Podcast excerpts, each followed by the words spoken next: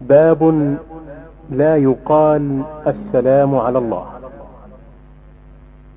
في الصحيح عن ابن مسعود رضي الله عنه قال كنا إذا كنا مع النبي صلى الله عليه وسلم في الصلاة قلنا السلام على الله من عباده السلام على فلان وفلان.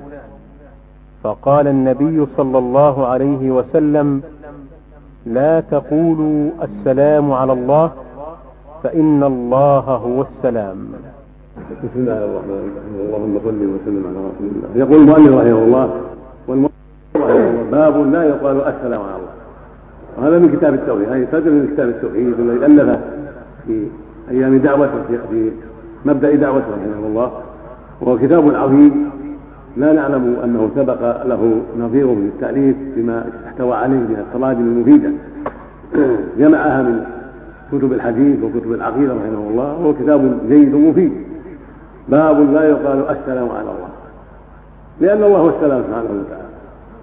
كان الصحابة في أول الأمر يقولون إذا جلسوا للتحيات السلام على الله عباده السلام على جبرائيل السلام على ميكائيل السلام على فلان وفلان. فقال له النبي صلى الله عليه وسلم لا تقولوا السلام على الله فإن الله هو السلام.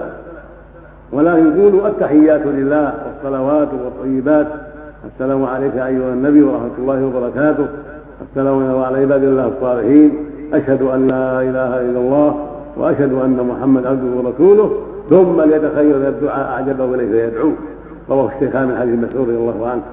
هذا هو الذي يقال تحيات ما يقال السلام على الله لأن الله هو السلام. وكان يقول إذا سلم من صلاته واستغفر ثلاث قال اللهم أنت السلام ومنك السلام. تباركت يا ذا الجلال والإكرام. فالله هو السلام. معناه أنه السالم من كل نقص ضعيف سبحانه وتعالى. ومعناه أنه المسلم للعباد. كلمة السلام لها معنيان.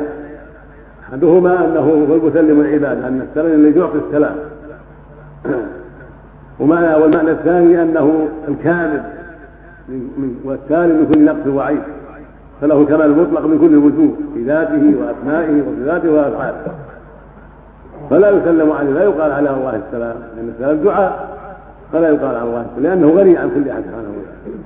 ليس في حاجة إلى دعاء الناس وانما وإنما مشروع تعظيمه وتقديسه والإيمان بأنه موصوف بصفات الكمال والإيمان بأنه مسلم لعباده النافع الضار المعطي المحسن هذا هو اللي يليق به سبحانه وتعالى.